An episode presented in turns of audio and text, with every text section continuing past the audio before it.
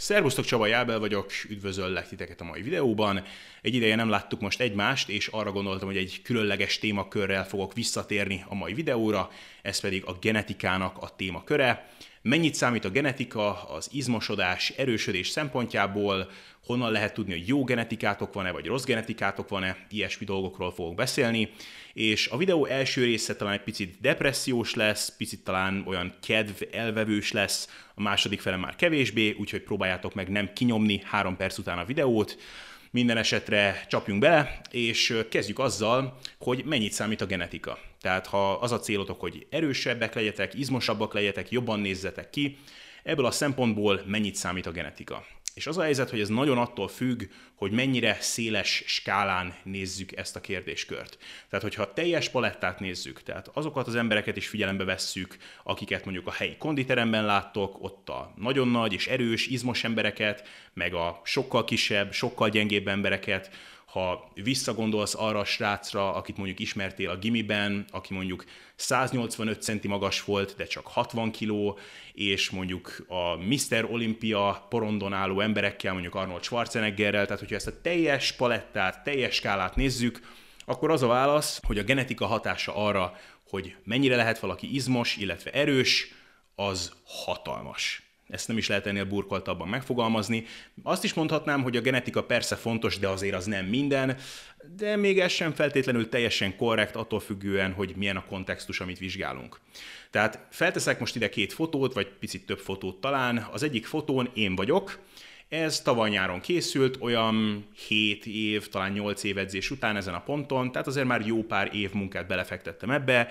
Ennek egy része persze nem volt optimális, sok hülyeséget csináltam kezdetekben a konditeremben, meg a táplálkozás terén is, de azért volt ebben jó pár év kemény munka és okos munka is, és kiteszek ide egy másik fotót, ami azt hiszem, hogy egy 20 vagy talán 21 éves srácról készült, Joshua Kenyon a neve, egy elképesztően nagy testépítő tehetség. Személyesen én őt nem ismerem, de az embereket, akik dolgoznak vele, akik az ő edzői, azokat ismerem személyesen, és gyakorlatilag százszázalékos biztonsággal tudom állítani, hogy ez a gyerek teljesen naturál, semmilyen teljesítményfokozót nem használt, szteroidokat nem szedett, peptid hormonokat nem szedett, egyszerűen csak ezzel áldotta őt meg az Isten, illetve nyilvánvalóan keményen dolgozott azért, hogy így nézzen ki, de én is keményen dolgoztam azért, hogy úgy nézzek ki, ahogy a baloldali fotón, aztán mégsem lehet minket összevetni.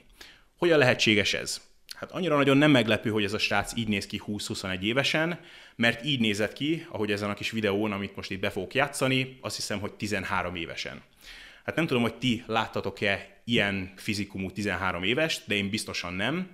És ez alapján annyira nagyon nem meglepő, hogy 16 évesen meg már így nézett ki, mint ezen a fotón, amit ide kiraktam. Tehát ez már önmagában jól szemlélteti, hogy a genetikai variancia az elképesztő emberek között. Tehát vannak emberek, akik egyszerűen erre születtek, hogy hatalmasak és izmosak legyenek.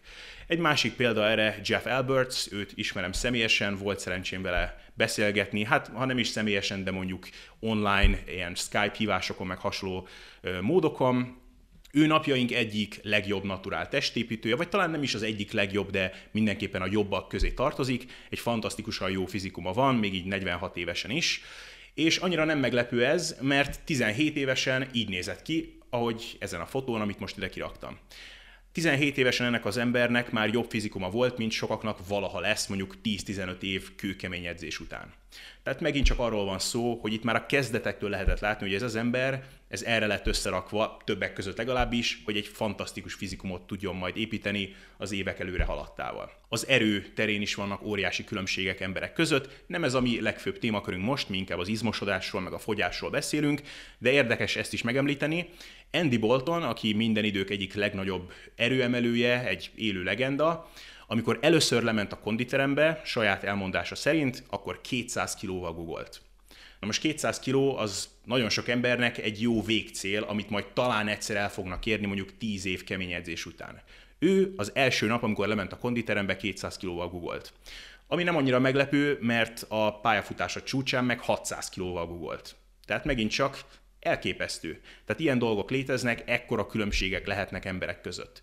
Na most persze ez annyira nagyon azért nem sokkoló, hiszen az élet minden területén megfigyelünk ilyen különbségeket. Tehát vannak emberek, akik 2 méter 20 centire nőnek, vannak emberek, akik csak 1 méter 40-re nőnek meg, vannak emberek, akiknek 170-es iq van, és vannak, akiknek mondjuk csak 80-as iq van, de ne evezzünk ilyen messzi vizekre, hát más sportokat, ha megfigyelünk. Miért fut annyival gyorsabban Usain Bolt, mint mindenki más az olimpián? Azért, mert annyival keményebben dolgozott volna, mint mindenki más, aki ott ellene versenyez? Hát ez abszurd. Nyilvánvalóan, aki eljut az olimpiáig, az mindent megtett azért, hogy ott ő nyerjen egyszerűen csak elképesztő testfelépítése, és hát összességében genetikája van ahhoz, hogy mindenkinél gyorsabban sprinteljen. Na most lehet-e azt tudni, hogy mondjuk neked vagy nekem jó genetikád van-e vagy nem másokhoz képest? Vannak erre indikációk, csak néhányat itt megemlítenék, mert talán nem ez a legfontosabb, ahogy majd az a videó végéből ki fog derülni, nem ez a legfőbb üzenet ennek a videónak, de vannak indikációk. Tehát az egyik legnagyobb indikációja annak, hogy valaki mennyi izmot tud például felszedni, az egyszerűen a csontozatnak a mérete minél nagyobb, sűrűbb csontozata van egy embernek, annál nagyobb potenciája van arra, hogy sok izmot felszedjen. Egy picit mondjuk olyan ez, mint egy fogasnak vagy egy szekrénynek a mérete. Minél nagyobb a szekrény, annál több ruhát lehet belepakolni.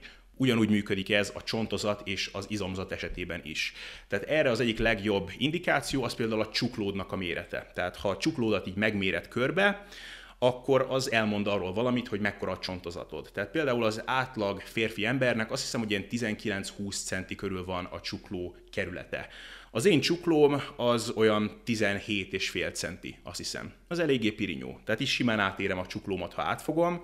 Valószínűleg, ha Arnold Schwarzeneggernek megpróbálnám átfogni a csuklóját, akkor nem menne. Aztán vannak még itt más dolgok is, tehát például, hogyha egy 90 fokban behajlítod a karodat, akkor megnézheted azt, hogy a bicepszed és az, az alkarod közé mennyi újat tudsz betenni. Mert minél hosszabb a biceps izmod, annál messzebb fog ugye elnyúlni az izom, annál kevesebb újat fogsz tudni ide beékelni, és ez elmondja azt, hogy mekkora a potenciája lényegében a biceps izmodnak például arra, hogy nőjön. Minél hosszabb egy izom, annál nagyobbra tud nőni általánosságban. Na most, hogyha be tudsz ide ékelni mondjuk négy ujjat, az azt jelenti, hogy a biceps izmod nagyon rövid, nincsen túl sok potenciál benne arra, hogy nagyobbra nőjön. Hogyha csak egy ujjat tudsz beékelni ide, akkor nagyon hosszú a biceps izmod, sokkal nagyobbra fog tudni nőni. Én például körülbelül három újat tudok ide beilleszteni. Az eléggé rossz. És annyira nem is nagyon meglepő ez, mert a bicepszem az talán a legrosszabb izomcsoportom, tehát nekem ez néhány évvel ezelőtt megrekedt a fejlődésben, és egyszerűen akármit csináltam, nem tudtam olyan 38 centi fölé feltornászni. Amikor kövérebb vagyok, akkor esetleg felmegy 40 centire, de amint egy picit lefogyok, rögtön visszamegy 38-ra.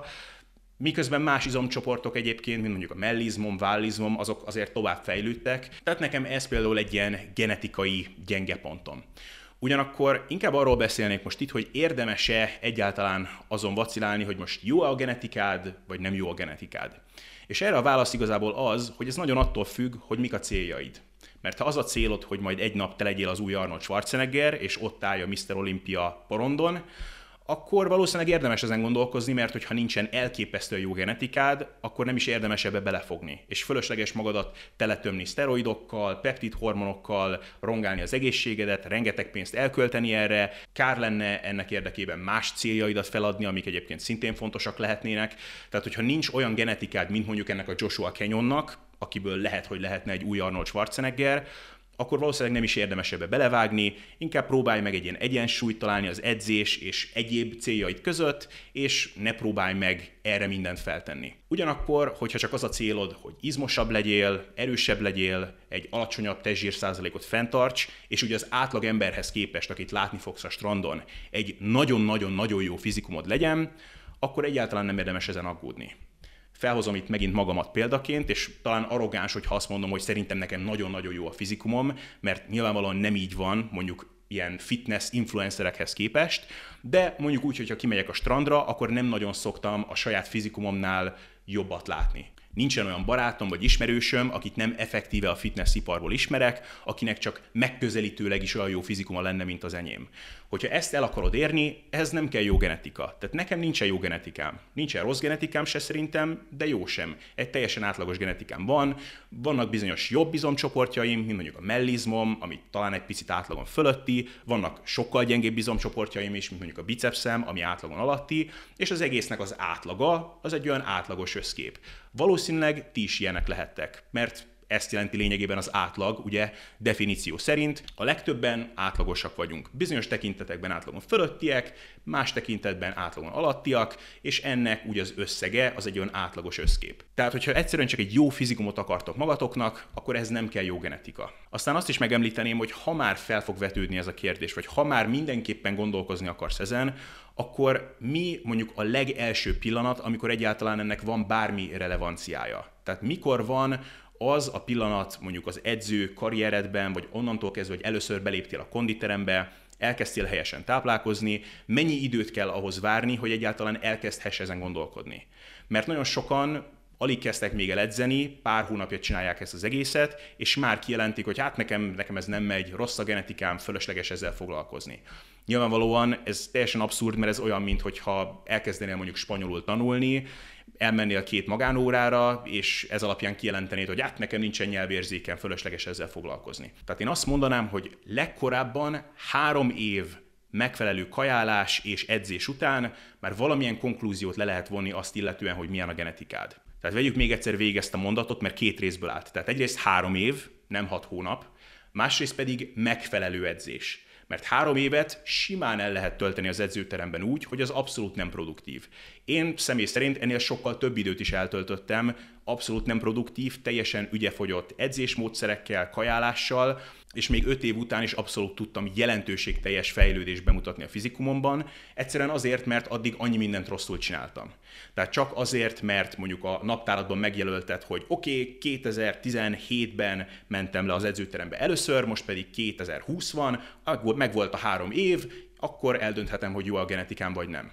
Hát ez nem így van, azt is figyelembe kell venni, hogy mennyire csináltad jól a dolgodat. Tehát, hogyha nem volt meg a rendszeresség, hol eljártál edzeni két hónapot, hol kihagytál két hónapot, hol odafigyeltél a megfelelő táplálkozásra, hol semmi fehérjét nem ettél mondjuk, vagy egyszerűen nem ettél eleget ahhoz, hogy egyáltalán nőni tudjon az izom, mert folyamatosan diétáztál, ami egy nagy hiba volt, amit én elkövettem személy szerint például, akkor nem lehet még konklúziókat levonni ezt illetően. Tehát én öt év edzés után még mindig nagy fejlődéseket tudtam megtapasztalni, mert onnantól kezdve kezdtem el igazából sokkal produktívabban edzeni. Aztán azt is fontos megemlíteni, hogy embereknek a növekedési rátája vagy növekedési sebességek között szintén nagy különbségek lehetnek.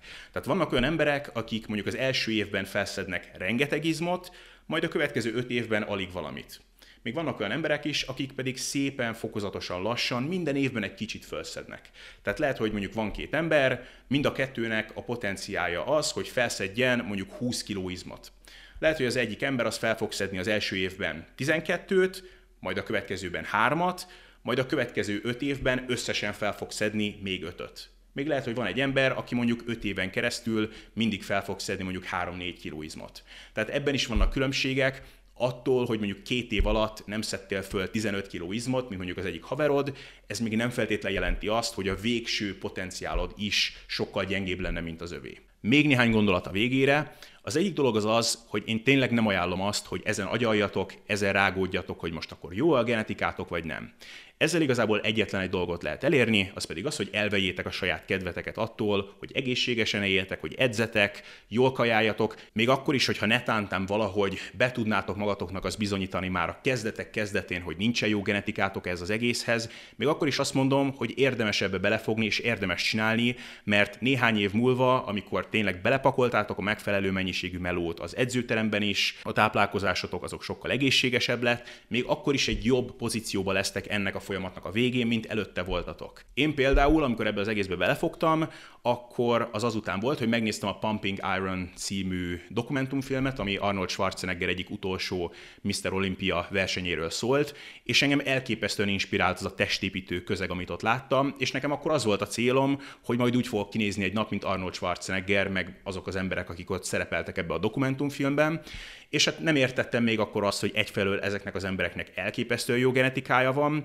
azt sem értettem még, hogy ezek az emberek tényleg szednek teljesítményfokozókat és steroidokat, és ez nem csak egy ilyen rossz indulatú pletyka, és hogyha akkor valaki azt mondja nekem, hogy hát figyelj Ábel, lehet neked ez a célod, csak tudjad, hogy miután belepakoltál ebbe majdnem 10 évet, tényleg nagyon sok mindent jól csináltál, oda tetted magad, akkor mondjuk olyan 30 kilóval lesz kevesebb bizom rajtad, mint az Arnoldon volt, akkor lehet, hogy akkor azt mondom, hogy igen, tényleg, hát akkor hagyjuk ezt az egészet, hát akkor nincsen ennek értelme.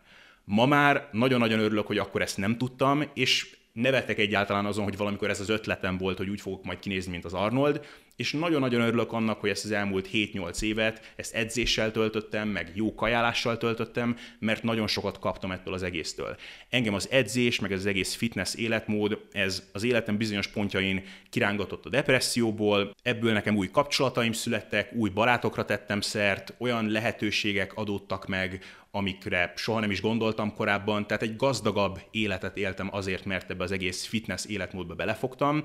Ugyanakkor erre nem került volna sor, ha már a kezdetek kezdetén azon aggódom, hogy milyen a genetikám. Tehát nektek is azt javaslom, hogy inkább így gondolkozzatok erről az egészről, és még egyetlen egy gondolat a legvégére, az pedig az, hogy akiket az Instagramon láttok, akiket a magazinokban láttok, vagy a YouTube-on, meg ezek a fitness influencerek, ezek nem a megfelelő emberek arra, hogy magatokat valakihez hasonlítsátok. Tehát a fitnessiparban két dolog nagyon-nagyon gyakori, az egyik az a nagyon jó genetika, a másik pedig a teljesítményfokozóknak a használata. Tehát amikor láttok valakit, akinek elképesztően jó fizikuma van, akkor két opció van, vagy használnak valamilyen hormont, ami lehetővé teszi a számukra azt, hogy sokkal izmosabbak legyenek, sokkal soványabbak legyenek, vagy nagyon-nagyon jó a genetikájuk, sokkal jobb, mint az átlag embernek, hogy melyik az opció, vagy hogy mindkettő az opció, az igazából nem számít, mert mind a két esetben az a konklúzió nekünk, halandóknak, akiknek mondjuk átlagos a genetikája, illetve nem használunk hormonokat, hogy nem reális arra a fizikumra törekedni, ugyanakkor arra törekedni, hogy jobbak legyünk, mint amilyenek most vagyunk, az viszont abszolút reális. Hogy egy ilyen önfejlesztős toposzt idézzek, hogy önmagunk legjobb verzióivá váljunk, az igazából itt a végcél. Tehát ne az Instagramon látható emberekhez hasonlítsátok magatokat, mert attól nagyon könnyű elkámpicsolodni. Szerencsére engem ez soha nem bátortalanított el különösebben, mert mindig nagyjából tisztán láttam, hogy itt mi a helyzet, de ismerek olyan embereket, akiket nagyon demotivál az, hogy ezekhez az emberekhez hasonlítja magát. Szóval ez lenne az utolsó ilyen kis üzenet, amit itt megosztanék. Mindenesetre remélem, hogy sikerült némi perspektívát nyújtanom ezt a témakört illetően. Mondjátok el, hogy mit gondoltatok erről, kérdezzetek, illetve iratkozzatok föl még ilyen videókért. Ó, és ezt most már lehet podcast formában is hallgatni, az Intelligens Fitness podcaston, ami fent van az iTunes-on is, illetve azt hiszem, hogy meg lehet találni a Spotify-on is, a linkek azok ott vannak a videó leírásában. Úgyhogy ha úton vagytok, az autóban akartok ilyesmit hallgatni, erre is van most már lehetőség. Mindenesetre remélem, hogy ez a videó tetszett, és mi látjuk egymást a következő videóban.